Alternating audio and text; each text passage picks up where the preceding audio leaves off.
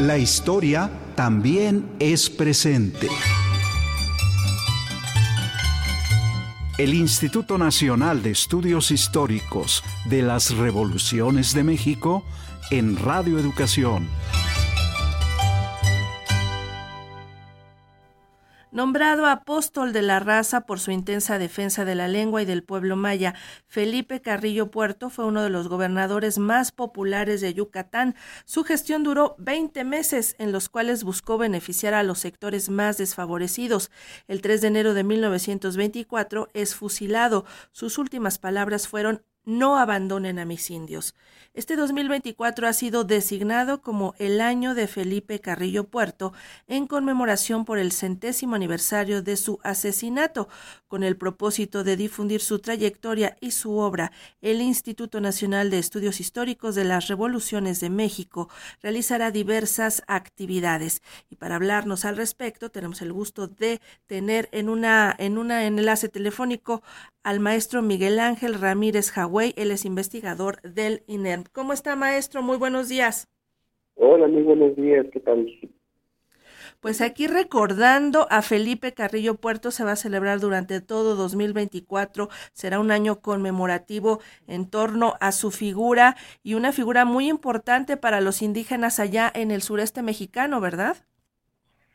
Sí, en efecto, como bien lo mencionas, este año fue dedicado por el gobierno de México a conmemorar eh, a su figura, que cumplen 100 años de su asesinato, y como tal, lo que nos interesa a nosotros desde el INERM es difundir la vida y obra de Felipe Carrillo Fuerte para que el público pueda conocer más acerca de su trayectoria. Fue un hombre muy importante en su entorno y también para su acontecer. Él creó la Academia de la Lengua Maya, apoyó la exploración de hallazgos arqueológicos y tradujo al maya la Constitución de 1917. Pero ¿qué tanto se sabe, qué tanto ha sido difundida esta labor y la propia figura de Felipe Carrillo Puerto? A lo mejor algunos solamente lo conocen por esta película que estelarizó Antonio Aguilar, la de Peregrina, y que tenía que ver con la relación que tuvo con una periodista estadounidense. Pero, ¿qué tanto conocemos a Felipe Carrillo Puerto? En el sureste del país, la figura de Felipe Carrillo Puerto es, conocida. en un municipio de Yucatán lleva su nombre, eh, lo, pueden identificar con mayor facilidad. Sin embargo, en el, en el resto del país creo que es una figura que no ha sido del todo valorada, eh, no ha sido del todo conocida a nosotros nos interesa mucho hacer discusión acerca de su trayectoria como político y como luchador social, porque eh, nos, nos da importantes lecciones en el presente. Felipe Carrillo Puerto fue un férreo defensor de, la cultura maya, pero también fue un destacado activista en pro de los derechos de los, de los indígenas y también se preocupó por eh, llevar a cabo una importante reforma agraria para hacer de Yucatán un pueblo que pudiera autoabastecerse a sí mismo, ¿no? Porque Yucatán era eh, eh, un estado eh, en el que predominaba el monocultivo, el cultivo del enequén. Felipe Carrillo Puerto se preocupó por, hacer de este, de este estado un estado soberano en términos alimenticios, ¿no? Por eso llevó a cabo una importante reforma agraria para que los campesinos de Yucatán pudieran cultivar sus propios alimentos particularmente el maíz.